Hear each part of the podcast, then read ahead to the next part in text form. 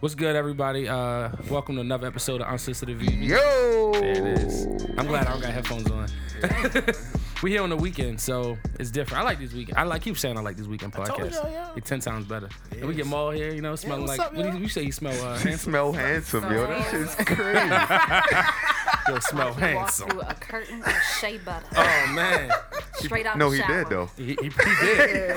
He, he jouses himself in shea Shea butter butter. God, yeah. Shea He butter butter God. God. Shea butter guy. Don't mess with that Vaseline, no Jergens, no nothing. None, none of that, yeah. None of that. None Bad for your skin, clog your pores. Jergens trash, and I love. I, I, use, Oh I use god, it though, but you grew up on Jergens. It was horrible. I know that I can't get away from. it. But Ain't I nothing- stay ashy, yo. Ain't, yo, Shea butter nothing is the worse, move, though. Ain't nothing worse than that big bottle of cocoa butter you get for like two dollars.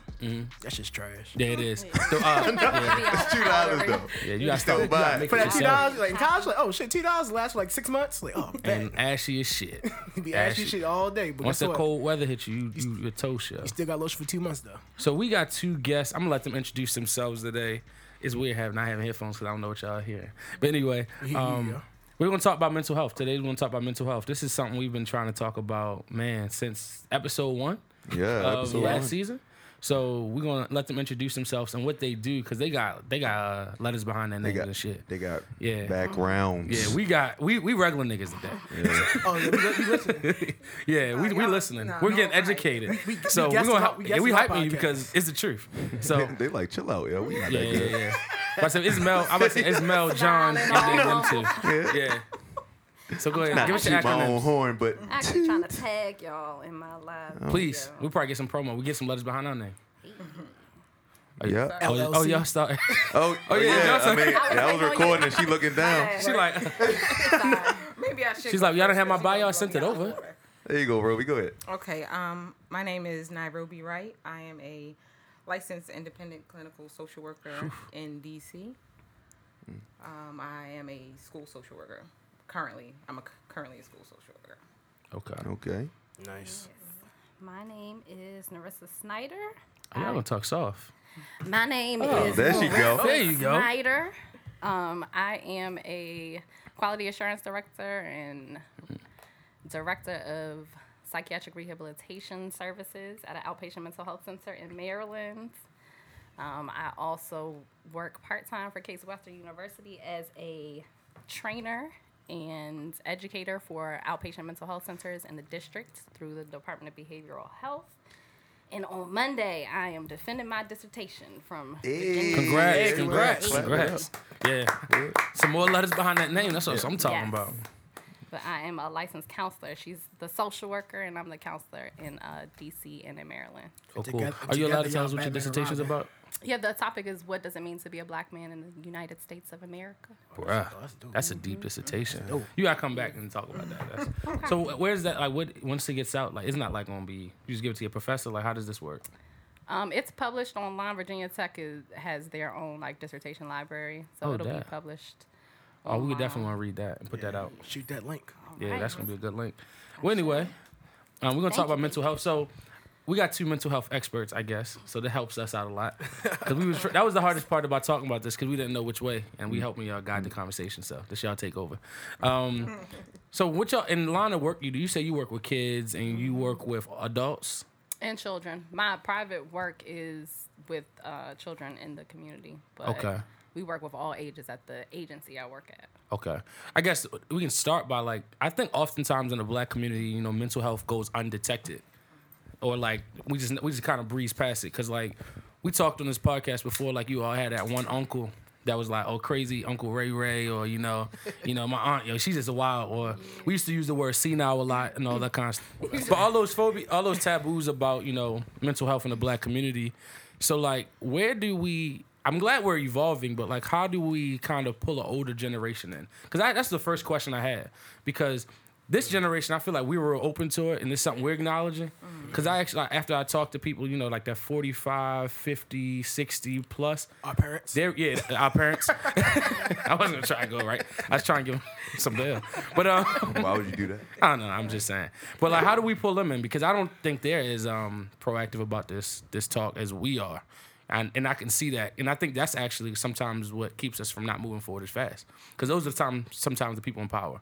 So what y'all got to say on that? Um, something you said. You said um, oftentimes mental health goes undetected in our communities, and I don't think it goes undetected. I think it goes unnamed. I think we all know, Mm-hmm.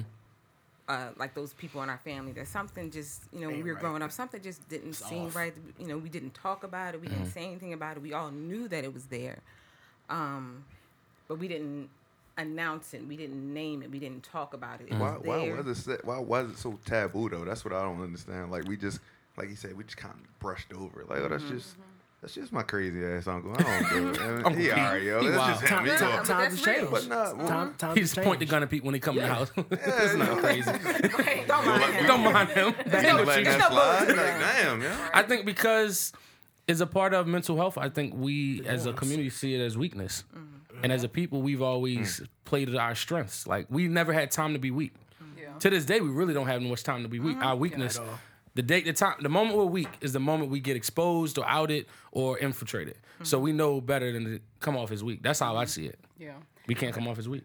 Um, my the quali- I did a qualitative research study for my dissertation, and I interviewed black men mm. born in or before 1953, so 65 years of age and older Wow. are the men that I um, interviewed, and I asked them nine interview questions. Um, along the lines of what advice they wanted to give to younger black men, um, what their view of respect is, what it means to be successful, what what it took for them to maintain or persist like throughout their childhood. And you know, we talk a lot about the fact that the social and political views that exist now mimic the social and political views that affected their upbringing in the civil rights era because all of them went through the civil rights era. All of the men that I interviewed had experiences of injustice, prejudice, discrimination against them, and yet all of them are successful, you know, by whatever term. Mm-hmm. But the implications of things that have happened as far as mental health, I think, affect that population. Only one of those men that I interviewed have gone to formal counseling. The rest of them weren't opposed to it, but they all asked like, what would that do? Like point? they're they're ignorant Wow. to some of the benefits of it. And one man specifically talked about um, you know, you could counsel us all you want to, but you weren't gonna take down those signs. So they look at the systemic signs like niggas and dogs keep out, like the types of things that they saw as Yeah, in that's that's deep though. Yeah, so for them it's like, well, what good is talking about it gonna gonna do? And then like the implications and things like at, at Perry Point um, Veterans Hospital, which is near here, like within the hour. But there was a study there in 2004 where 88% of the black men who were um, who had their records reviewed. Welcome to Unsolicited Views, where we talk about topics that you may or may not give a damn about. which means that they went from psychosis, which you know you deal with Right. Uncle Uncle Jake different when Yeah. he's psychotic, Right. Versus if he just real sad because mm-hmm. something happened. Mm-hmm. So you know that type of thing. We know about the experiments that have been done on black men. So Yeah. You know why would they participate in mental health when that's the result that they've seen? Um, but us as younger generations, since we into it, Right. you know, I feel like we could educate them on the benefits of it because they haven't seen that, and they've been diagnosed by white psychiatrists all of these decades. You know, so they sh- really shouldn't have trust in the Yeah. system.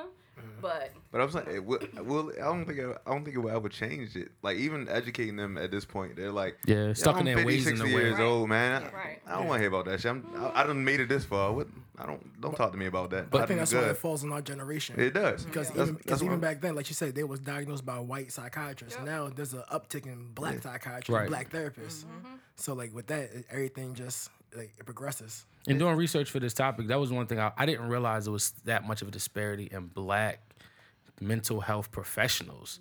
So it's just like if someone doesn't look like me, that is already a deterrent.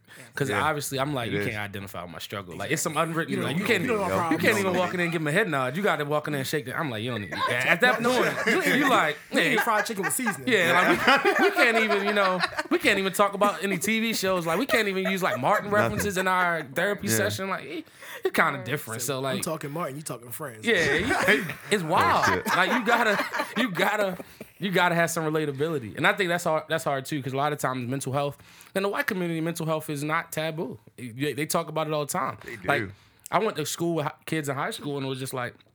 Oh yeah, I'm manic, I'm bipolar. I'm like, oh, okay, all right, you know, just throw that out Like, I- there. Like it was a no. It's Like, like, it's like that's I gotta take my pills. I'll be crazy. I'm this like, right now? Yeah, like okay, all That's right. not cool. Yeah, I'm like that. Yo, he might blow up. You know, I'm about to school. You know, and that's Yeah. me right there being that guy, right? Yeah. But no, You made friends with him, I hope. Yep. Oh, yeah. I got, we was smart man. Come on- actually, come on, uh, Timmy. My yeah, he took me Timmy. to lunch one time. Like you know, we was in football practice. I was like, I'm gonna drive with him.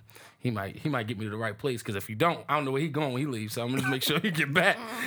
so like, but it's different though in the white community versus the black community. But overall, I think that we're moving forward. That's what that's what I'm very hopeful about.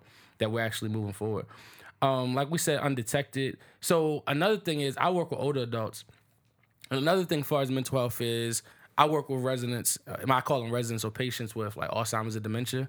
And honestly, that has actually been the most humbling thing I've ever done in my life, working with people with Alzheimer's and dementia, because it's like such a so so special. The people are so special because to see what the disease does to your to the brain. Because I work with uh, dementia, people with bipolar, and to see that really like it's not they are trying to do their best in the sense of this is just who they are and it's just hard because a lot of times there's a lack of understanding outside of um, i guess what you're saying outside world of what these diseases do to the brain and over time like right now there are diseases they feel like are being developed by us they feel like we're going to be have a lot of dementia and alzheimer's because of like the way we consume our phones just the way we conceive, conceive information and everything so it's just like to see that working that every day I see that, it's kind of gives you a different appreciation for like the mental health movement because it's so important. Information is like power power right now. If you have more information, you can combat it and you can put things in place. But talking about therapy, and we got there's a group of black men and two black women. So Maul and Mel, why why is therapy like a thing? Like why don't we do therapy? I've done therapy and it was a thing until you went and then you was like, you know what, this is actually not that bad. Why why you think like we don't really fuck with therapy? I just think I think it's a negative connotation to it. Right. Like I just think like once once we tell somebody we went to therapy, they be like, "Oh, this Oh, nigga what- what's crazy." wrong- I need to stay Well, away like, from what's him. pro- mean, I- what's that's not good, Yeah. but Yeah. I think that's what what it problems do you is. have? Yeah. But it's, it's important. I feel to say well, talking through your shit. I guess that's actually the biggest thing because they don't got to be at, in a formal setting. Like even amongst, I guess they always pose us with the question on our uh, social medias, like, "How do you check your homeboys?" That's kind of the same thing of like being a therapist to each other. It's just like, yo, you gotta, you know, But that's fix not this. what it, that's what that's not what I think about when I I, think hear that's still therapy. therapy. I I, mean, think it's that's not that's not the first thing that goes Oh, comes to my okay. head. Like you ask me why I don't take therapy, I'm like, why didn't I go to a professional to Yeah. talk out my problems? Somebody with letters behind their name. yeah. So guy had to let us. Hey, hey, hey, watch. you know, with somebody as smart as Roby and Right. Narissa. You know what I'm saying? That's why we're didn't I quiet. go talk to them? If y'all want to know why we're quiet this? today, because we don't know if they're gonna kill us with a. Uh, Like, I'm trying to force this, force this conversation right. from me. They make it a dissertation on on us, and we gonna shut us the fuck up. We are analyzing you. Right Yeah, so I'm I like, know, I know they are. Yeah, I'm sweating. They like, Psycho, psychoanalysis. I don't know what they're gonna say. I'm like, God damn, she probably pull us Maybe. up. I'm, I'm over here nervous, Yeah. tapping my hand, like shaking my foot, like, man, I'm probably damn crazy. Yeah, I'm about to use this outline like shit Right. today. Here we go. Um, I guess does the diaspora experience still have a mental effect on us? So can we explain it? Because um, Oh, Break down. professionals in the room. I just wanted to say something about um, the last thing that we were talking about in terms of therapy and you know why just we just people just don't people just don't want to go. Um, something that was really important, something I really remember when I started grad school, is that one of my professors in my first year of grad school all but forced everyone to go to therapy. She said, if you want to take, if you want to go through grad school f to, to become a social worker, you, I need every single person to look up a therapist and go see a therapist. And the interesting thing is, most people, even though we were in school to become social workers, had never been to therapy. Wow. They had never ever even been to a therapist. So um, I think it was very important that she instilled in us that first of all we need to believe in what we're doing. Number one, Right. We're not above it. we're, we're definitely not above it, but also everybody sitting at this table has some un- unresolved trauma that they have not come to peace with. Like everybody has something in them that they are dealing with, have dealt with, haven't kind of brought some kind of closure to, and it affects our lives every single day. Um, and when you have those kind of blockages in your life, it kind of molds how you look at things, and it doesn't allow you to look at things through clear lenses. You have these bi- these blinders on, so um, I think it's very important as a as a professional, as someone that's in the field, to if I if I'm gonna sell you something, I have to I have to agree with. I have to understand, and I have to I have to be sold on True. it myself. Yeah. Yeah. So I can't promote something to somebody that I haven't done or not even open or willing to do. Um, so I think it's very important. Um, like I said, as a professional, just to experience what you want to sell to someone else in a, in a way. You know what I mean? Um, but I, but it's it's hard. It's it's hard for it's hard to sell that to to people when there's so many connotations around it. See, I, I think you said something like we also don't go because we think we don't need it because we don't have Yeah. we don't think we have a have one of those deep dying issues inside of us when in mm-hmm. reality all of oh, us Oh, yeah, have for like you said. Sure, everybody sure. has something that we can get off our chest and then just be like oh I needed to talk mm-hmm. about that Yeah, yeah, but, yeah. but we just think that therapy is just for like crazy people and I don't think that's the case I just think it's really just I think we all are crazy. getting shit off your chest and somebody helping you talk through something that you've been thinking about for a long time mm-hmm. Just different that. levels of crazy. Different levels of crazy. Oh, it's different levels. It's levels to this shit. It's uh-huh. levels to this. Mm-hmm. I think the non-biased person is, I think, what helps therapy and makes that the most effective. Mm-hmm. Somebody that's not attached to you, don't know nothing about you, mm-hmm. and they're just literally giving you straight information. Which usually in your life, everybody's giving you some type of. Everybody has a bias about you. Whether it be your friend, significant other, somebody has a bias. Somebody with no bias at all giving you information. I think that's pretty dope about therapy. And a huge misconception I think about therapy is that therapists give you answers, tell you what to do. When in essence they just guide you to find your own answers. You know what I mean? You, you don't go just to get resolution for everything. Right. Tell me what I need to do. Tell me what I need to, you know, fix this for me. No, it's getting them to open, you know, the therapist's job is to get you to open up, to look inside, figure out what's going on and what decisions that you need to make. It's, it's more of a guidance than a here, here's all your answers. Mm. I think the toughest thing, like after going through therapy, I went for a little while, but the hardest thing is, you know, once you leave, that's like really when the work starts. Like mm-hmm. therapy is just giving you the tools. Then when you go home, it's just like, all right, now you have to implement them. Mm-hmm. Now you have to actually do the work. And I think that's always the part because doing the work, because so often you wonder why it's hard, but then you look around, like doing the work is you can get away with a lot of stuff by not doing the work because there's so many avenues to kind of hide behind in mm-hmm. life. But then you like oh shit it's just me it's just it has nothing to do with nobody else you take your spouse you take your family out of it you take all your trauma out of it and just like all right what am i going to do now because that was one of the po- most powerful things i heard was just like all right those things happen so now what it's like oh cussing at me like what you mean Right. so what you mean? Like I can't use no excuses is a hard thing to get over. Like having no excuses and saying Yeah. there are no excuses. Um, that happened. Yeah, that that affected you this way. This is how you're gonna deal with it. So what you gonna do now? And it's just like just crickets. You don't really have mm-hmm. nothing. Like you, your brain mm-hmm. goes blank. You just like, all right, I'm out. it's just like that's all you can do. But after once you start dealing with it slowly, and it's a process. Because in life, it takes you so long to learn something. To unlearn something, unlearning is harder than learning will ever oh, be.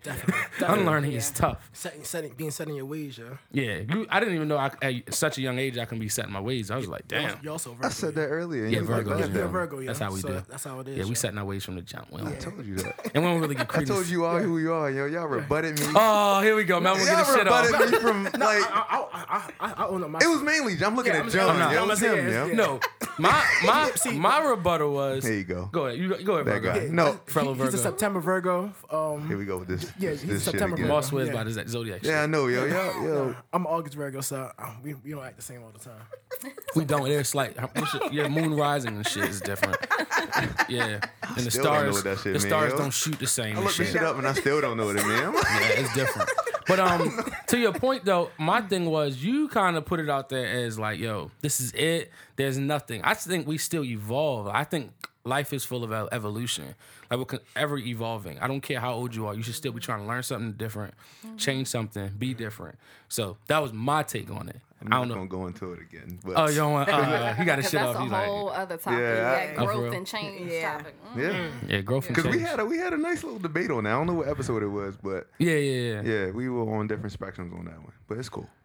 One of Um, the things that you said about um, therapy and adults, you said like, you know, when you leave the therapy session, that's when your work begins. One Right. of the things that we mm-hmm. see a lot of is the inability of some young men. I'll say specifically because that's where my you know research is, but you can mm-hmm. talk about the young girls as well. That we put them in therapy, we give them all these supportive services, but then you talk about the struggle with adults following through on therapy. The children need the adults in their life Right. to help them implement the interventions mm-hmm. that the therapist gives them into their lives every week in between them two sessions so that you can grow and change mm-hmm. you know at the Right. next session. Give them an update figure out how you're doing you move forward. But a lot of times what we see is you come in for the next therapy session it's the same thing mm-hmm. that was happening before on the adults. You know that's them and their motivation to change where they are in their stages of their journey whether or not they're going to change. But for a child if we put them in therapy we expect a certain level of change or we mm-hmm. see that they need the change. But we have very little parent participation Yeah. whether it's biological parent foster parent guardian whatever. Whoever's in we that see life, yeah. very we see very little participation in the therapy mm. relationship. Now in other cultures you see a more active participation in therapy but in mm-hmm. other cultures therapy is more accepted. Right. so if they put their child in therapy they're like this is desperate johnny needs. Mm-hmm. You know therapy right now. Let's all be in the sessions sit right- together. sit right- sit right let's all beside do what Yeah. work do you need hold me to do mr yes. therapist? Yes but with us it's like hell yeah he need to be in therapy And, Period. like, Here he is, and I'll be back in an hour to pick him up. exactly So what do you? Ther- therapy as a daycare and shit. yeah, so what? Uh, and Wow. also, for real, some people mm-hmm. do treat it like that. Yes. They drop their kids off That's literally wild. literally at the mental health center, drop them off. Don't Yep. come in with them. Don't it's the same thing as school. Yep. Yeah, I was going. I was going to ask about this. So I was like, so what do you say? Like, how, how would that change? Because like, if it's like a sporting event, the parents are sitting there cheering the kids on at practice. If it's a mm-hmm. game, they're right there cheering them on to practice. But like you mm-hmm. said, at school, they drop them off. Yeah. Therapy, they just drop them off. Mm-hmm. Right. Like, like how would you suggest like that change? What would be? So the way that I approach parents is that look, I know that you are not even though they might be, I know that you're not the problem. But you can be part of the solution. Like that's how I bring them in. Like we need your support, we need your help. And that, you know, if that works for them, then bring them in in that way so that they can participate in it. Otherwise, people really at the core of them don't want to feel like they're the problem mm-hmm. and they're the Yeah. reason why it's like that. Like let go over here to Miss Nairobi, let her fix that. Mm-hmm. and then also be mindful that their parents are also dealing with Mental health. whatever issues Right. they're They're dealing with that are not problems, being yeah. resolved. So if they're not able to address their own issues, they there's no way they can be present to work on their child's mm-hmm. issues in between those two appointments. You know, Yeah. work on the tools that they need, their coping skills. If they're not present to do it, so mm-hmm. it's it's a vicious cycle. But See, I'm hoping that I'm hoping that this generation, like us, who, who are more educated at this Yeah. point, and we understand what therapy is, and is we can we can help that change. Like we can help do what Maul is trying to say. Like mm-hmm. we'll be the, if our kid is going to therapy, we'll be the person and be like. Follow "Alright, up we, on we, it, yeah." we know like yo, how are you doing after this therapy session? Right. What's going on? What do you need from me? Mm-hmm. And I hear you on that point, and I think that we could, but just being honest, and I know mm-hmm. people don't agree with me. I feel like the social and political climates that we live in, and when I say mm-hmm. social, you can include mm. social media in it. Mm-hmm. Mm, so Okay. we're here talking about stuff that we need to do with these kids and how we need to regulate them, but then their idols are popping off on mm-hmm. Instagram. Yes. So Yeah. how, I'm working with you in this session, but then you see success looking like I can toss my and I. I'll shake to anything Cardi B, but she's throwing shoes across the hall. Yeah, and all- wild and loving hip hop that- type That's shit. that yes, love and hip hop. They feel like it's a reality TV show. They think like, life is reality TV. They mm-hmm. do. And these are all the It's behaviors wild. that we are addressing daily with them. Trying Every to. single day. We mm-hmm. address these exact behaviors that they're seeing all the time. Great Yeah. point. I'm trying to think, what is it like? I, I used to watch that shit, shit, but I never really. I guess you know what? I guess hate reality parenting. it goes back to parenting. Yeah, Yes. like I used to watch it, but I never went home and tried to try that shit. Like I never went home like, oh, I'm gonna go pop no, somebody, screw them up. never, I'm like, nah, I'm gonna get popped if I do that. So like, Mm-hmm. yeah, mm But I think another part, like you said, um, social media, like um, even like just like get my mind right for this episode. I read um like Jay Z, he promoted me- uh, like black mental health, Yeah. Right. and then like mm-hmm. Yeah. the whole thing with Kanye and Kid Cudi, like Yep. people like mm-hmm. that, like it's, it's, like those are artists that we listen to. Mm-hmm. Right. So like like it- that affected us, but like the kids that coming behind us, their idols aren't doing nothing like related to that. Mm-hmm. yeah. I, I always, I, you ever listen to XXX? That's Yeah. what I'm. So I used to listen to XXX because I like his music was just good. But now, like, if you go back and listen to it now after he died, now you mm-hmm. listen with like a mental health, you you're like, understand- you wow, he was understand crying for yeah. help. But these Yeah. are the people that our children, like you know, we have. Roby has two kids. I have a stepdaughter. Like these are the these are the musicians that they're listening to actively. That they feel the pain of this dude. Like they mourned. There were mm-hmm. kids coming into our clinic. The kids in my own personal life who mourned him when he died. Like he was Tupac, and I respect that was because their to pop. them, mm-hmm. Even Mac Miller. yeah, Oh yeah, Mac Miller. That, Oh, yeah, that, hit. That, hit hard. That was yeah. a yeah, lot of- that was my Yeah. guy. Mhm. yeah, but they don't know. Like they just see success. They did. It's hard to separate. they don't see Yeah. the the journey that they went through how mm-hmm. people were at you know they're asking for help through their music like you Right. said you know and to i mean it's all types of implications with that with Yeah. suicide These are all the things that make me like second guess having kids.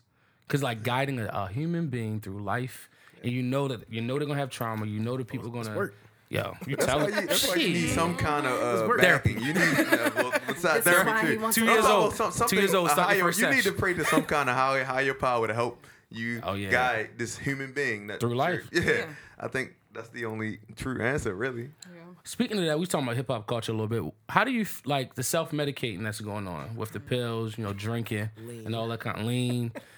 it's wild. Like, cause I it was this one song I was listening to, and I forgot. He was just saying basically, I feel better being high, mm-hmm. and in the sense that like his whole life was. I wish I can pull up the song, but his whole life is just being high or in some type of a state that's out of body.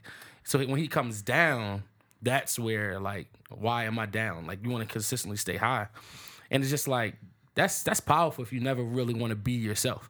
Like you want to be away from yourself that much mm-hmm. that you want to use a vice or some type of band aid to kind of cover up something you really need to be dealing with. Exactly. So I work in a in a middle school, and we have a cannabis abuse protocol hmm. in a middle school that we use because so many middle schoolers hmm. Are smoking, getting high, popping pills, drinking things like that. Um, I feel like the age that kids are abusing drugs and alcohol is getting younger and younger. Um, and I don't know, I don't know.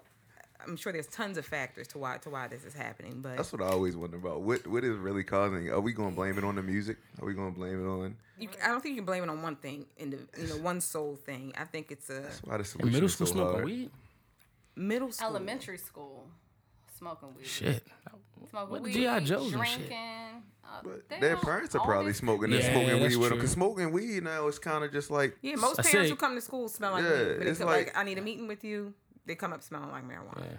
I mean, I like the fact that marijuana is decriminalized. I think at a young age, I just think you just don't have the right decision making yet. Absolutely. Like I don't have a problem with marijuana, but I just think as I'm not- kids, nah. Just like yo, Not. But I'm saying the kids are taking it because their their their uh, parents are just so, just like you are. You're like I don't care about marijuana, but they don't understand that they're too young to really make decisions about whether they can handle it or not. man, that's crazy. yeah, So that was an awkward silence. All yeah. right. No, it's been awkward silence all the time.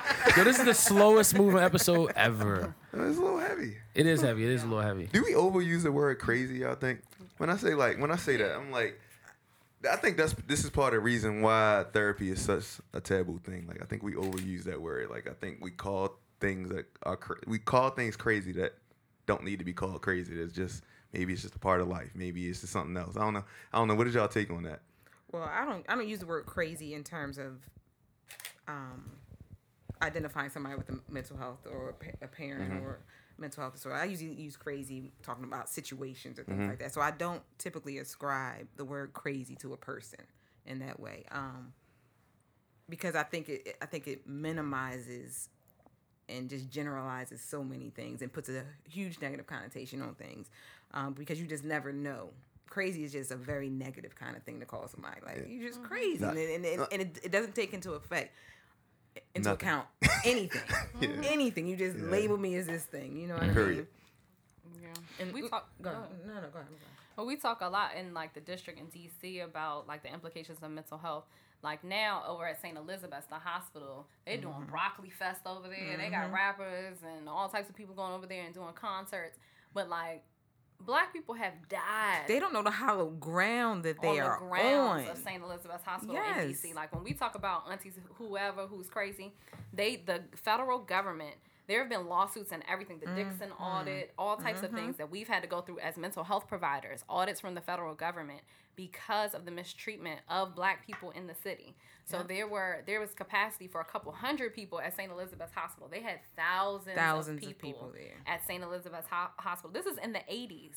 In the 80s and the 70s, they had thousands of people. If you got on my nerves and we lived together and you were my Uncle JoJo, I could take you to the hospital and get a check. It does. It mm-hmm. didn't matter if you were sane, insane, or whatever. You could get a check. This where Broccoli So- City at? Yeah. Yeah. Look, on she, they taught me ground something. St. I knew, it was, I knew it was a hospital, but I didn't know like the history behind Oh, it. yeah. I, I knew nothing. So I knew like Broccoli I knew, City. I, knew. I knew it was a hospital, but I said, for me, deep. bro, I was People like, go and they're partying on here, but you all don't even know there are still people at that hospital. Yep. Had There no are only a couple hundred people at the hospital, but when they realized that people were being stored there and you know perpetuating the monetary thing, Mm-hmm. they let hundreds of people out onto the streets of DC Yep. in the 80s. So a lot of the homelessness that we see is from St. Elizabeth's, and then that perpetuated. Wow. What else was going on in the eighties? Yeah. The crack, Crack, epidemic. yeah. Yeah. So Crack that epidemic. on top of the crack Yep. epidemic, come on. So that Damn. It's perpetuated not a coincidence. that perpetuated the stigma of mental health Wow. in the district. Mm-hmm. And so now that's why like we we met at an outpatient mental health center providing community services mm-hmm. for people, but the community services services became a federal mandate and became a mandate in the district because of St. Elizabeth's Hospital. They mm-hmm. just closed the lawsuit in 2016. Sixteen. Yep. What do y'all sage closed every it. day? How do y'all live? Like yo, you gotta super Yeah, sage. like, yeah, yeah, like, that's crazy. I'm, I'm in here like this is regularly. this, Say, say, say, this shea, shea, shea butter and know that, sage man. and Like, you go And, to and we haven't even gotten, and Like, we haven't mean, even gotten into like spe- like Hella stories, healing baths. Stories Yes. and Shit. and horrible things we've Yeah. seen and uh-huh. heard and then witnessed. Like we haven't even gotten it. This Yeah. is just like the overview of Yeah, it. you we know what I trying mean? we trying to give you know how you said like no excuses. All right, that happened. So now what? Mm-hmm. That's what you got from Right. your therapy. But can you imagine mm-hmm. all of the families in the district that night? Hell no, y'all did that to us. Mm-hmm. You know, I'm not about to move past that. Yeah. Wow. Like you put my aunt. There are people like like us, y'all, who were brought to the hospital because we were a little rebellious or we didn't mm-hmm. listen to mama's curfew or whatever, and they left us there. and started medicating us and shit. like that. Yes. Wow. And then let us out. Shoot. wow. And they was knocking back on mama door like, yeah, bitch. I'm back. You put me out. That's, you that ain't think they was gonna let wild. me out, did you? Exactly. Yeah, because for decades they were bringing people that ain't getting checks. Getting checked. So, so you got you basically are telling saying like like the drug problem and the mental health problem are not that far. Absolutely not. Yeah, they're not that far off. Like that's very they really run parallel. Absolutely. Yeah, because even here in Baltimore, it's like wow, Oh, like I think it's all inner cities. though. Yeah, you know, can't- all black inner DC, cities is Detroit, Detroit, Chicago, L.A. I mean, I guess you can talk about Oakland, even in L.A. Because like all of them. it's not no, no, it's nowhere sweet really. all of it's the like inner cities that Yeah. have like all of that crime and all of that stuff is probably tied to mental health and, Wow. and uh, all of that kind of stuff. Yeah. And and you know the government didn't want to do anything about it until recently Yeah. because now it's it's seeping out into the suburbs. It's seeping out into Because now it's the opioid addiction. exactly. Now it's an, opioid, They got, they got a whole crisis. thing. Of, they got a whole Now name for it. It's a problem. crisis. Right. an opioid crisis. Yeah. It's Right. been happening forever. Though. When we when I heard that, I'm like, we've been like heroin's been been like my dad was just like all my life like you people think was the word dying. crackhead come mm-hmm. from? Yeah, It's right. been like it's been a problem. they just I guess their their family, their friends are now being affected. Their kids are now you know strung out. Mm-hmm. They can't find them and stuff like that. And they're like, we got to do something. Mm-hmm. And now their money is not enough. Mm-hmm. So my money can't buy their health. And now when money can't buy health, it's like, okay, our money's done everything for us so far. So what do we do now? Now our money can't buy this. And so, my privilege can keep me, keep us safe. yeah, it's, yeah. Nothing can keep us safe. Now, now something should be done. yeah. No, for real. Like, and, and Roby and I would like we could switch it it all to the Mm-hmm. privilege and the when we talk about the social and political climates. There's a reason why white psychiatrists over the last 50 years have been able to misdiagnose black men. Like there's a reason. And there's a reason why you drive down New York Avenue and you see these black men with damn redskins blankets on peddling for money. Like some of these men came out of the war serving their country. a lot of veterans. Yes, Yeah. a lot of them. The Perry Point Medical Center that I was talking mm-hmm. about, that's a veterans hospital. That's a VA hospital, and they misdiagnosed those men in the 40s and 50s. Like these mm-hmm. men have been living with these diagnoses. They diagnosed them as psychotic in the 40s and 50s and 60s. What was happening during that time? The civil rights era. Mm-hmm. So they, there are literally reports in their medical records that show that they went to those psychiatrists in their 20s and said, "Look, police are after me. People are killing my friends." And they were like, "Psychotic, move them along." Like Like, can you imagine at 30 and 40 That's Yeah. having, baffling. having to go to, to your woman and be like, all right, they said I'm psychotic. Like, the conversation you have trying to woo a woman and you psychotic is different than when you Oh. depressed. Yeah. telling you. Exactly. It's different. I could take you being depressed. But all right. psychotic is a, is a whole Psychotic. other. Psychotic, like what? I can't even mm. sleep next to you in peace. Yeah, Like that's scared, that's yeah. really how. But then to find out 40 years later, I was never psychotic. It's just that these white people did not put into my diagnosis the environmental things that, That'll were make- that'll happening make to you me. crazy. Like Yeah. Right now, now I'm really crazy. 'cause Now now I'm Yeah. I'm all Yes. fucked up about what you did to me 30 years ago. and now you're seeking revenge. yes, And that's why I'm not going are- to therapy. Yeah. That's Yeah. why I'm not going to and then therapy. it's like full circle. God It's- it's damn. Full circle. we, we went a whole and circle. in that and then what you said, you walk in and you see a white person, and you like, oh no. Yeah, hell no. I, I did this before. Who made the potato salad? No. Oh I'm yeah, the potato. So I know So- this. Sto- I know this story. Is it, is Yeah. it hard for y'all to just watch the political climate and what they're like, what they're, how they portray us and and what they what they're saying about us? Is it hard for y'all to even like like say I want to deal with that like voting and I'm general I'm generalizing, but you, you understand what I'm saying? Yeah. Yeah. I think what makes it mo- most difficult for me, like, because during this time that I've been doing my dissertation, so in the, these four years that it's taken me, my one of my nephews committed suicide last year. He was only 17 Sorry years hear old. Yeah, Thank that's- you. But and then like she's wearing a shirt that says Trayvon on it.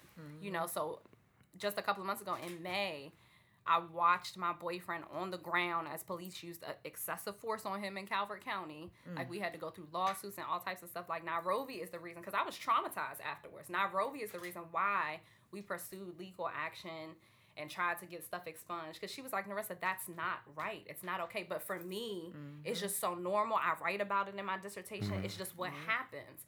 And she was like, "No, like this is injustice. justice. is This is the okay." stuff that you that you were preaching about and you experienced it. I thought he was gonna die in front of me. You know, so we have these these real things that are happening to us. We see the effects of mental health. Like I I watched that man wake up out of his sleep in nightmares for months, thinking that his daughter something happened to his daughter because of that trauma. Mm-hmm. You know, so we talk about the mental health part of it. We talk mm-hmm. about the effects of it. We experience it, but then it's an uphill battle trying to get things done because of the social and political mm-hmm. climate. So we on the we're on the ground, like we're in the fields trying to get this stuff done. We do free stuff out in the community trying to get the word out, but people are like, "Man, look at what Trump's doing." Like we're trying to make people trust us because we know that we as a community need the help but the system makes them distrust their own people. Like it's sick. It's That's, really that's why I was just wondering, like, how much y'all, how much trust y'all have in this political thing. Just because y'all are in, y'all are in, like, we can talk about black and black what they doing to black people, but y'all are like literally in the Mm-hmm. trenches, Yep. yeah. and it's like. How can you how can you even support any of these any of Yeah. these guys? I'm not just Trump, but any of them. Yeah. Like how just can you to support? 'em? piggyback on what Narissa was just saying, like you said, we're we're in the trenches. We are working with people that are dealing with these kind of issues, but at the same exact time, we also have to deal with these issues. Yeah. So we also are affected by it, but also are trying to heal other people by it. It's like Yeah. it's like n- a catch twenty two. yes, Yeah. but, but we have no choice. Like somebody has to do Yeah. this. Mm-hmm. We're trying to instill hope in people, and we're in a hopeless pro. Like she gotta wear this shirt. Mm-hmm. like these are the w mm-hmm. black men, black boys dying in front of us every day, every day, and we know that there are all of these historical things that impact what's happening to them, and like. You all are losing your lives right in front of us, and we're screaming for help. And people are like, um, they just signed with the black man. Like, no, this shit is real.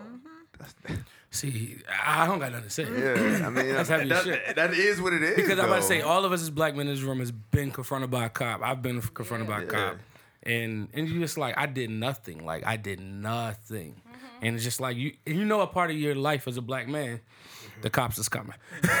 so you mm-hmm. is it, it whether it's a police stop, you're at the wrong place at the wrong time, Right. they coming. Like you can't do nothing about it. You just got to prepare your sons, and you got to now you got to prepare your daughters too. as much saying? as you can. Yeah. as That's much as you said. can, and hope they get out of it alive. And Cause then some on the the other stuff end, you hope, can't prepare for, you man. can't. Like what's Right. going on is tough, man. Yeah. And you know, um, I noticed something that I I made changes in, with myself that I didn't even realize till recently is that I have a very very difficult time watching footage of some kind of police brutality or even thing. watch like. I can't heavy. even I can't even watch him. Like when the, the the situation Narissa was just talking about with her boyfriend when she sent when I saw the footage, it was one of the most horrible feelings I have ever felt in my life watching this video. Damn. Even though I knew he was okay, watching the video, I could see his life ending in that video.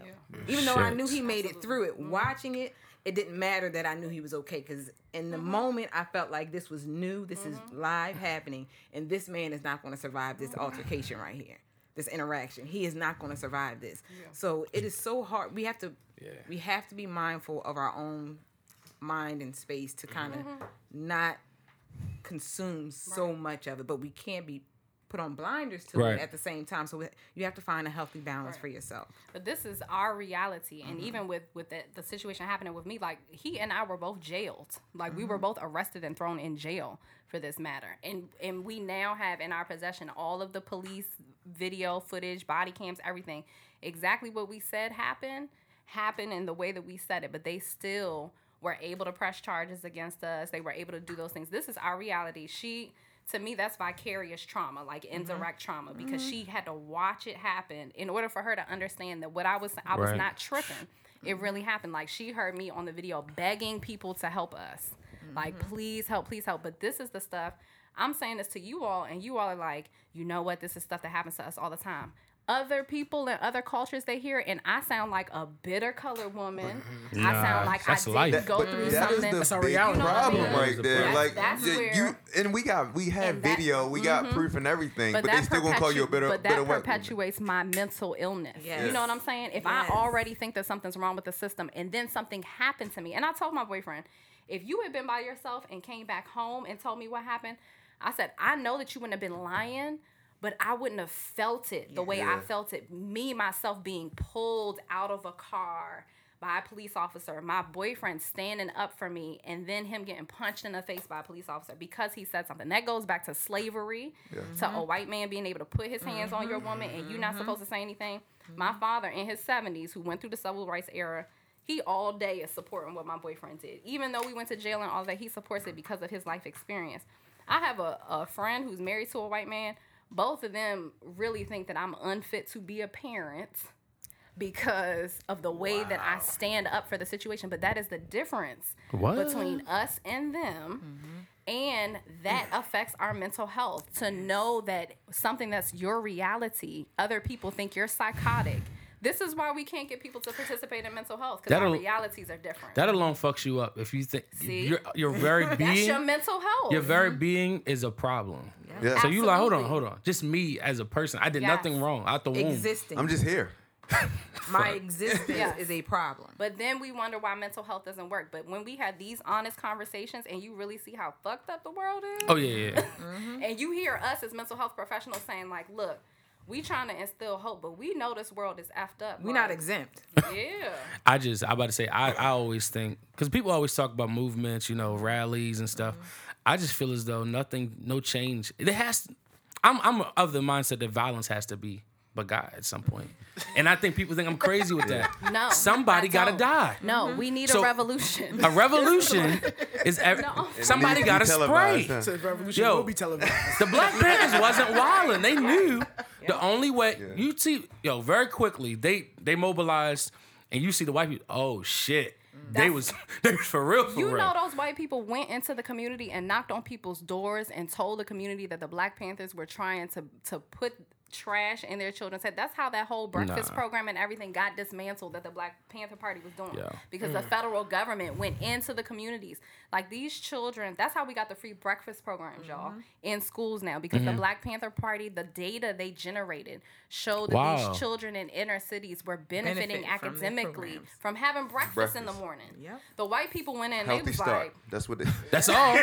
Something so small, yo. with, healthy start. That sounds real common, but But- common right, sense, it's- right? it's- But think does. about the fact that this stemmed from the Black Panther Yep. movement, but we get no credit for Nope. it. So imagine how that affects the psyche Yep. that we do all these Wow. things to get things moving, but get no credit. Yep. But when the minute something goes wrong, we get all the blame. They shut the shit down and then put mandates in the federal government to do free breakfast. Yep. Now the they got reduced lunch, free lunch. Yes. Yes. I- My mom said some. My mom from worked the- at school. She said some kids just come to eat. Yes. That's Yeah. it. They not even come nothing. If they can't, that's their only meal of the That day. is That's their their motivation. Yeah. That's wow. Like Let's I've had school. kids come to school and come to school late, miss breakfast, and completely spaz out. Yep. Where in any other school, um, I'm in a predominantly black Mm-hmm. school. Um, any other school that this kid would be labeled as a problem because he's Mm-hmm. spazzing out because he didn't get a milk. Not realizing this kid, this is his eat- he only meal. He has not morning. eaten Shit. since So yesterday's he's lunch. really looking forward to that. Yeah. And he's hungry. Yes, and he's hungry. And when you talk about this shit, all my problems are minimized. I have no say. problems in life. at all. Not to compare myself to them, but when I get hungry, I get mad too. even, even- look, even, look, even though you got gas, you got money, I got but, everything but I look, you hungry. don't get the food. and I You got food. You got food in the, in the fridge, but you know you don't want any of that. You don't feel like driving outside in the cold. Yeah, Like no you hungry. problem. Like, shit, I gotta, I gotta cook this shit. Right. Yo, like damn, yo. Right. Perspective, man. But It this, puts this is I wish that we could have more honest conversations about mm-hmm. this because I, I do have issue honestly with the movement that we have on social media for mental health because I think that most of it is surface mm-hmm. and people mm-hmm. understand Social that media. we need it, but they don't understand the whys of what we need. Like we Right. talking about basic stuff with y'all, Right. Breakfasts. Yep. basic stuff, but on social media, you know, it kind because it's so surface, like we don't really get what you can do to impact positive mental health. We just know everybody got to say Black Lives Matter. Mm-hmm. But what are we doing in the community to really get this stuff, you know, going? We're trying to do it in the community, but we really need villages of people to come in with us cuz we just we just the Yeah. deliverer mm-hmm. of like the mm-hmm. mental health service. We not the person at home with you following the interventions. We you know, it's a lot of Roby is is in the schools, you know, with one cohort of children for at least 9 months.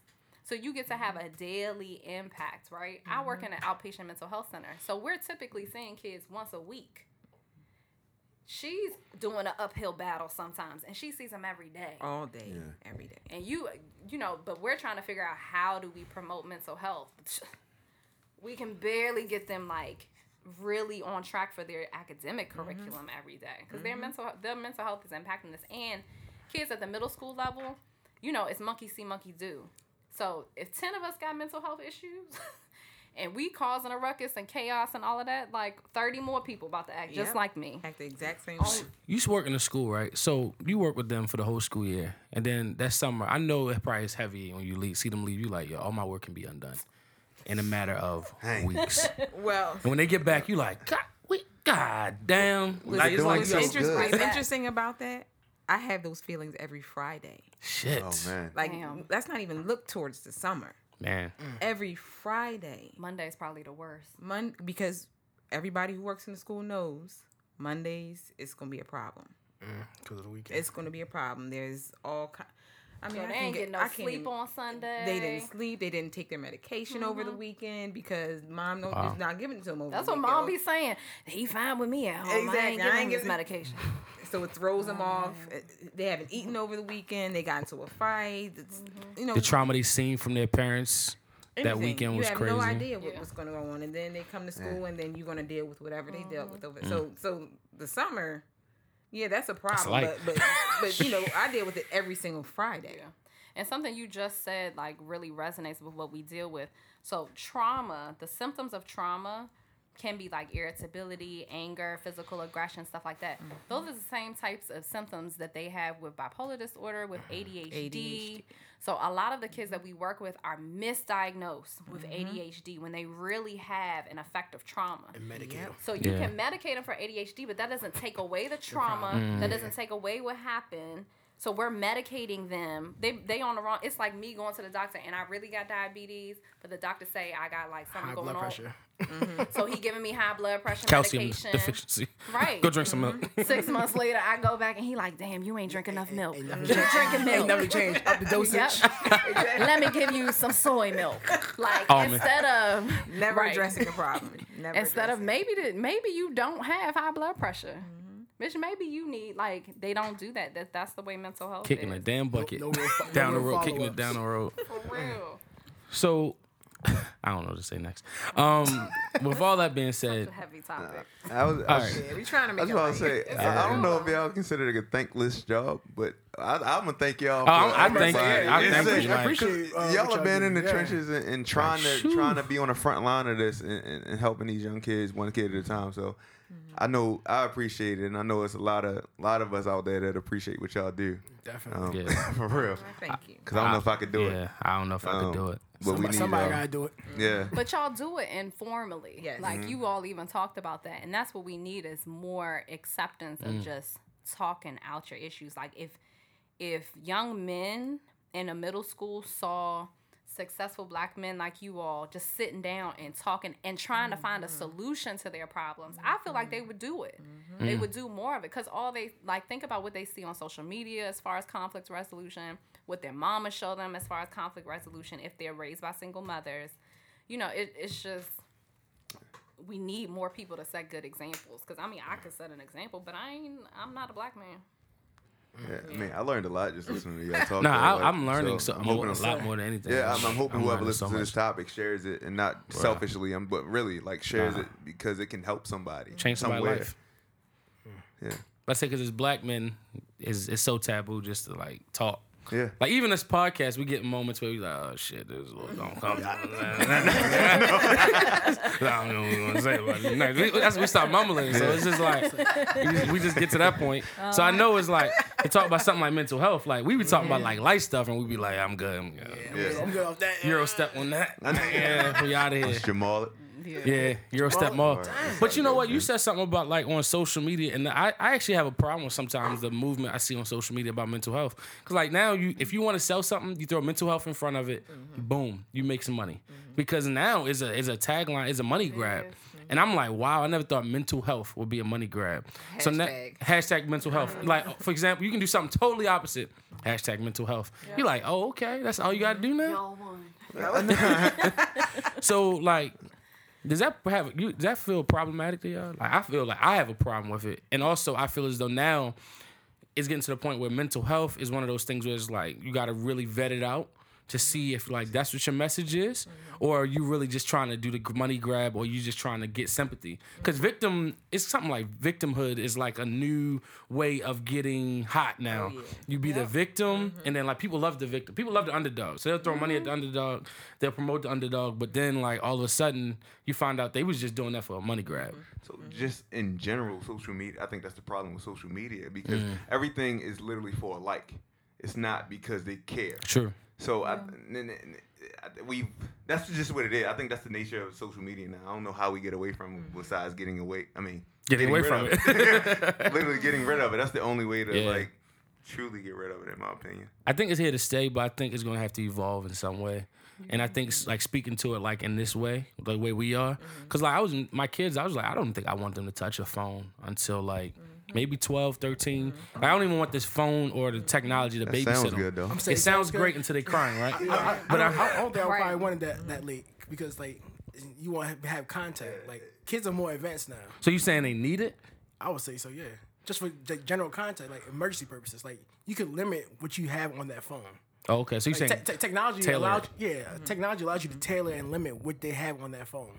oh, okay. So like having like you have a phone, but you can only access X amount of apps Mm. mm during the, this, these hours right here. I just think you know some of the life lessons I learned playing outside and you know oh, outside Oh, yeah, my definitely. brothers and in the basement for hours playing. Like I'm like, yo, how do these kids gain that Technology is a gift same and a curse, yo. Mm-hmm. shit? Like how do they mm-hmm. character? It was so much like we said, so much character was developed when you was mm-hmm. fighting your cousins and like jumping off the bump bed into the ground, like you know what I mean, stuff like that. Like you, but now I feel as though like where do you insert that into their life? Because now I don't know, it's hard. You gotta That's be why part there's a of lot it. of obesity And I and think stuff I think too. a big Jump off, concern. you gotta play with them. I think one of the Yeah, big exactly. concerns is that um, we're losing like human contact. You, we're losing just like For sure. Like I don't remember last time I sat around with at a table with five people and just had a conversation.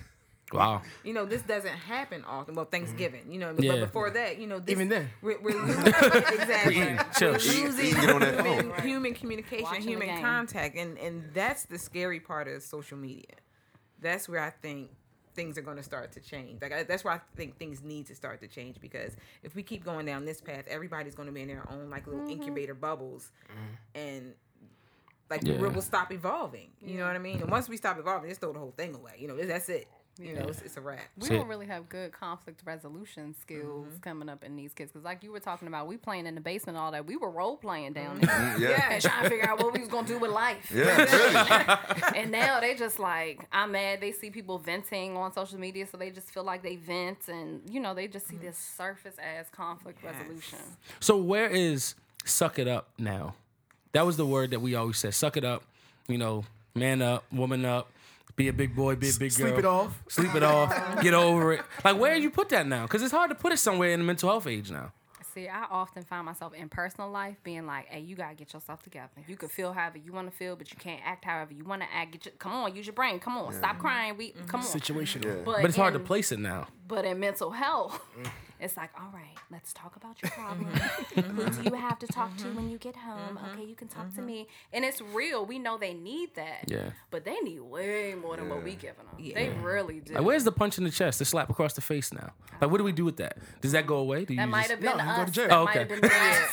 That might have been the last one. Oh, okay. That's 'Cause what I'm like- that's what us, yo. I'm like, all the mental health was like, what? Like, Yeah. yo, I'm good. Yeah. Everything, I'm good. That's the mental health. That was my therapy session. Exactly. Yeah, that slap across the Yeah, head. that goes. That goes. That abuse goes out the window with it. Oh, okay. I was abused. That's the problem. I had trauma Yes. from my parents. I mean, to- oh, No, okay. to, to us, no, to us, Well, we we were, already said that. no, to us, we were We- properly we were- raised. Yeah. To everyone else, Trauma- outside world, traumatized. We were traumatized and abused. No, even us Oh, talking shit. about what we, what we went through is always fucked up. We like, damn, we, been, we went through that Yo, it shit. was some How crazy did that crazy to shit. Us? But it helped us in the long gonna say, run. I- I- but that shit was fucked I, up. I appreciate it. I do. I appreciate it. You ever had the um? Yeah. So my mother used to do this thing. We had lima beans one night. I never forget my brother. He ain't like lima beans. He ate lima beans for three days straight. She just kept reheating them in the microwave. I'm just like, yo, you better You just will- eat them, yo. you will just eat these them. lima beans. But he kept Did he eating them eat like them? Oh, he he, had to eat eat them. them. Like Okay. you wasn't getting another meal. You, you had limas for three days, bro. You ate eat them lima beans. You couldn't Oh throw them in the trash. And I'm like, that, I guess that's like a little bit of a torture thing little right there. It's a little bit of trauma. Right? My uncle wouldn't let it. Like we would have salads when I went over to my cousin's house. We would have salads every the first. That's the first part of the meal, and you literally couldn't get any more food Until you ate until your you finished ate your salad. Hey, yo, I was like, yo, that's that's I don't like, yo, I don't That's- like kale, yo. I literally that's- hate kale, yo. that's literally first world tur- torture, yo. it is. Oh, you don't want that shit here? Hey, eat this healthy salad real quick. Put all the dressing you want, though, but Nah, no ranch, only vinaigrette. What? Shit, that was It's crack crazy, back yo. then. Oh, for real? Yeah, I like oh, that back then. Yeah. See, that wasn't torture for Maul. He was like, shit. That was That was torture for me. I used to hate going over there. I used to hate going over there just because I knew I had to eat that salad. Yo, I'm like, I don't want it. I don't want my, that tor- shit. my torture when it came to salad, I was like, oh, this the only salad dressing y'all got? So Right. Oh, that's the torture. y'all Limited got, dressings. y'all got, y'all got no variety? What's up? Yeah. And that's a hard part too, because like now you, it's like, do you, where do you joke? Because like now, people are still like crazy is still funny, but like, how do you say To, to what extent, though? that's now you gotta have Yeah, now you gotta have yeah how crazy. That's the, Thin line, it's yo. the- that's the sensitivity of society now. Do you think we oversensitive? The PC culture is over is just overtaking it. Hell Yes, yeah, we got too many second place Like, trophies. like, like literally, even with, even with Kevin Hart and his um homophobic tweet Yeah. tweets from like years ago, and he had to step down from what that was the Oscars. Oscar. Like to me, Oh, I he's, like, I didn't even know that. I didn't know that. Yeah. He- he had They step gave him a choice. Yeah, missed they that. ain't really giving him a choice, and I think apo- also e- they gave him a choice either apologize or step down. Step down. he from chose to step doing down. Oscar, and he chose I just think we're just making people go very covert with the way things they do. I'd rather know. Yep. Like I, I like to know. too. If you like Yeah. Donald Trump, the one thing I respect about the man, I know he know with what the he shit. I'm, He I'm don't saying, like I know. I'm saying, like, like That's he some, bull, with it. that's some bullshit, but you know you gotta He respect with it. it. Right. You He gotta ain't, he ain't gonna lie to you. He gonna say no. I'm racist. No, What's I, up? re- I respect it. I appreciate No, it. yeah, I appreciate it. Yeah, yeah, yeah, That's yeah, the wrong word. Respect is that's- That's the wrong word. Yeah, that's- that's respect is the I wrong word. appreciate. I, I I appreciate. appreciate. I you- appreciate. Yeah, yeah. Yeah, you telling me that you know any given day, if it was between me and you, is all the white people gonna stay. You're gonna go. Yeah. So I'm at least I know. Mm-hmm. Like I can prepare mm-hmm. myself. But people that like now Kevin Hart, he might have been just purely joking, or if he really did have those feelings, we're just gonna now he's just gonna figure out a PC way to operate now. So mm-hmm. now his jokes got to now be PC. Like the, some of the funniest things we've heard in life oh, was about something that was inappropriate. fucked Yeah. up. Highly Yeah. inappropriate. A lot, yeah, some of the, some of the best comedies come from like talking about fat people, people with mental health mm-hmm. issues, talking about gay people, like like Yep. like all all the funny stuff is now like extra sensitized. Like Y'all remember when. Rickey Smiley did the thing like "My name is Precious"? Like it was Precious, his cousin or something, oh, and he was she had mental Special mental needs, health. She had special yes, yes, needs. yes, yes, even Yo, and I um, died laughing. Now I'm like, shit. Mm-hmm. If anybody knew I was laughing at that shit, you know, it, it might be wild. My career be over. Right. And I think I think that's not right because now people stopping. To, they're ceasing to be people. Because Yeah. now Yeah. it, it is funny to it. I think pain is sometimes funny. Sometimes you laugh at pain. You know, I was torn with the with the Kevin Hart situation, but then a friend of mine said something to me. You know, I'm like, he's although it was highly inappropriate, and no, you should, you know, homophobia Yeah. is homophobia is never Never okay. yeah. Um, I, I felt that he, you know, apologized for it at the time. Um, now they're bringing it up again. The Oscars knew that these things existed when Yeah. they offered him Tweets the position. somebody, somebody made That's it, fine. So you know, I, I'm I'm torn. You know, in the intersectionality of him being a a, a bunch of things I'm torn between. Mm-hmm. But I said to a friend, you know, as a comedian, like where, where are we going to draw the line? At what Exactly. place? Like how how do we navigate this moving forward? But then she said to me, well, Roseanne Barr, how you you think she should have got a pass? And then and. So when mm. so so then he says, okay, well no, abs- I 100% agree. No, she should not have gotten a pass. But I have a different barometer. So everybody's going to have a different mm. barometer mm-hmm. as to what's okay and what's not okay Yeah. and what's just I a think- step too far. to your point, I think as a people we're tougher. I really do. Mm-hmm. In a way, we've heard some like growing up, you heard some crude shit. Mm-hmm. Like some of the stuff your mm-hmm. parents said to you, like, now you go back and play it like as a kid at six, I was not supposed to hear that. So now want- as you, you get want to say it to older, kids now. Yeah, but as you get older, you like, yeah, it's like like that's not that big of a deal. And that's sometimes our trauma is going with us because we know like we carry heavy burdens out the womb. So like now, like some of this PC culture, we like this has been like this is our life. Like what are y'all talking about PC? That's our life. Our life has always been like that. But also, we we're not of the um the generation of um. I'm sorry, I just lost my thought. we're hybrid. No, from the times of civil rights, we're not from the civil rights Yeah. era. True. So we didn't we didn't experience, Experience, those things. So I think now to see such overt racism, no longer like just below the surface, now blatant. Yeah. I feel that yes, I'm a little I'm a, I'm a little sensitive to this because I'm not used to being in a situation where it's just smacking you in the face. You know what I mm-hmm. mean? So being politically correct maybe it's because we haven't experienced this before. We didn't grow up during civil rights when when you know people were getting lynched. We th- that's history to us. That's horrible history, but it's we mm-hmm. don't it's not tangible. We weren't touching it. But now we're living with it now. So anything that you say to me, I'm looking at it very specific about what are you saying to me? Are you saying something inappropriate to me because I don't like this this environment that we live in where we're always being attacked for anything that we are, no matter what it is, mm-hmm. and it's acceptable, and it's coming from the top down. Yeah. So my my thing to that is, as a black people, as black people, we are now starting to even the playing field in a sense, because now we have educated black people and high, like high places there in charge of shit, mm-hmm. and now white people, we they now can't just say we don't have the same problems. We're starting to have the same problems. So now it's stepping out of racism a little bit sometimes into classism. Now we're developing a class system within the black people. Mm-hmm. So now it just changes the whole conversation. Mm-hmm. So I just think it's interesting because like some of those same things like you know the civil rights era, how do you instill those in the next generation? Mm-hmm. Because it's starting to be very very far removed. They see the residual effects and the mm-hmm. systematic oppression, but they don't really know where to point back to. Mm-hmm. We know where to point back to. I can't say my kids are gonna know where to point back to unless they read a history book and I teach them. And actually, like the like, a point that both both of y'all said, Go ahead. like we didn't live in the civil rights era, but mm-hmm. back then it's like everything was in their face, mm-hmm. and like we got smacked in the face, but you couldn't smack them back. Mm-hmm. Now we have those tools, we have that knowledge, we have like the backing to slap them back. But to what extent do we slap them back? And that and to that, that point, it's like okay, how do we teach our kids like like it, like something like do you use violence? Do you use non-violence? Like it's, it's the approach you have now. The approach has changed to the situation. It's the same situation with a different approach. Yep. It's like how you carry that onto how you do it, and then how you mm-hmm. teach your kids to do the same thing and let that travel like carry on. Mm-hmm. You know, we always say, "Man, I couldn't have lived during the civil rights era Yeah. because I wouldn't- you wouldn't be Yeah, doing like that to me." like say, "Oh, you but they're it me, doing it to us. back." Yeah. They are doing it to us You now. did what so you had to. Yeah. Yeah, but now they're doing it to us, and now we got to put up a shut up. Like Yeah, n- and now now, it's time- now it's time it to is. show Now up, what yeah. you gonna do? Hmm. We didn't even touch our outline, but okay. I knew that was gonna happen though. Yeah, that's why. Oh, Sometimes, it, it that's always, why I'm it always like, happens. So. That's why I'm always like, yeah, outline. All right, cool. mean, I just get do your it. guideline, It yeah. do help me though. It do help me. Um, but I guess in closing, what is the long term change? I guess we want to see in like the mental health stigma and just in our community. Like, what is the utopia for us, like mental health wise? You know, like what is what is we want this to look like? What is a healthy dose of you know like I don't know. I'm, I don't even know what I'm asking.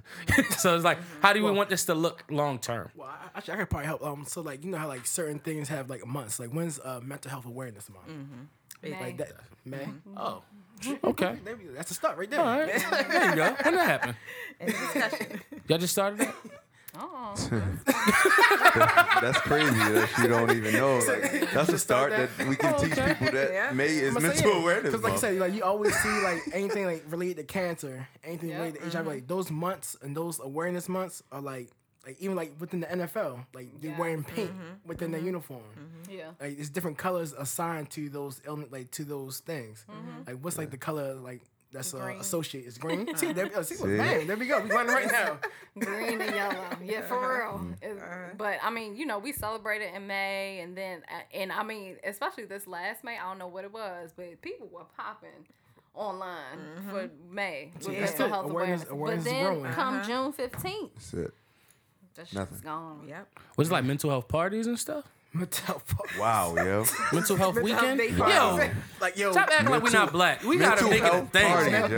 No, Yo, but no, mental health week. real. Three mental before No, eleven. but Yo, for real. We got the Zoe a- weekend. We got all this stuff. Mental health the- weekend in Miami. Crazy. At the Mental agency, health. at the agency that I work at, at the agency I work at, they really like mental health awareness mm-hmm. month. We had like balloons and stuff mm-hmm. all through there. I dare to start a festival. See if it don't pop. Watch it. Mental, mental health awareness party. Shit. Buy a Sounds table. so pop up so vibe. many Ther- levels. Therapy booths all the way around the And festival. your, Therapy and your booth. Yo. outline said something about the African diaspora. You can have Dominican music, Bruh. Mm-hmm. Brazilian music. You can have some Brazilian women and men out there. Just Put I'm Tupac on a loudspeaker. But see, Man, kill him. Oh, wow, yo. Hundred, a thousand dollar That is mental tickets. awareness month. Don't leave your problems at That the is- door. Bring them inside. We got bottles for that. We got bottles and therapy. What's up? No, but Bottles and like- therapy. And this, this is That's, making that's the tagline right there. This Bottles is and making therapy. light of mental health, but this is the type of shit we need to be You saying. do. We Yes. really need to be putting. You gotta normalize mental health. Make it is okay. for real. I never thought about it like that. Bottles guys. and therapy. And you have Alright. to pa- you have to package it just- how they receive it. You have Yeah. to you have to serve it to people true. how they're able to receive Yeah. it. How they can relate to it. So Yeah. we've done my boyfriend and I in several places in Southeast have done free information sessions for people try to incorporate poetry and stuff. He was doing a program at the school she works at mm-hmm. every week last Wow. last um school year. Mm-hmm. So we try to like put this stuff out there, but there was this one apartment building. We literally put flyers under every mm-hmm. door of the apartment building. Nobody showed up on that day. My girlfriend who studied the African diaspora said, You need to take all them words off your flyer and just put free breakfast, mm-hmm. music, poetry. know- Y'all know It's Black- how black you people We free. it. all ages came. When we were Yeah. talking about literacy and all that, nobody. But we did that, they were there. Music, Yeah. Still got your message delivered. That's It's and that's and what's that's the trick. I think music has been a powerful game, tool in the black community. Absolutely. Yeah. So, like for example, our mental, a lot of our therapy sessions are through listening to music. Like I listened to this last Meek Mill album, I was just like, wow. He's a different person. That's different. Because I listened to his first one, I was like, oh, he was ignorant. like he was out here, he was wilding. But now you see his maturation Young process. I'm boy like, from Philly. I said that's dope because he actually sees He's now all the mistakes he made. Like it was crazy. But like, yeah, we ain't touch that that outline. I ain't got any last words, Mom? I ain't gonna last word. Y'all any last words? No. Well, we Thank y'all. Yeah, we thank y'all for coming. This I feel like we could have went on for like two, three hours, but like, it'd be we're a- gonna cut it off for this. It's one of the longer episodes. I'll Yeah. tell you that. yeah, it was. It was good. Like it was actually no pocket. It was everything was good. It was all. It was very meatful and plentiful. Is that the right words? No. Me- Don't For the use- vegans out there. It was very me. meatful. It was very soy. Yeah, I know. Don't use me for yo. It was very- Put that in a bucket with Girth, yo. With you, yo. Girth. yeah. Say put it in the, put in, and put it in the box. yo. Put them in the all box that and shit throw in the that box shit in the and ocean, throw yo. that shit in the You can't get it unless you drop Put the it in stone the box. box and throw that shit.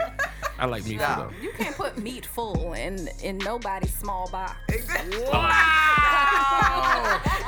you for listening. Unsolicited views. We'll be back next now week. we- And Now on we're that note, All right. Cut, nigga, cut. They about to talk about different shit. They about to get out there. and- They about to drop those letters after their name and shit. And I don't think we was ready for that. yo, she starts and finishes strong. Yeah. Thank you for listening to Unsolicited Views.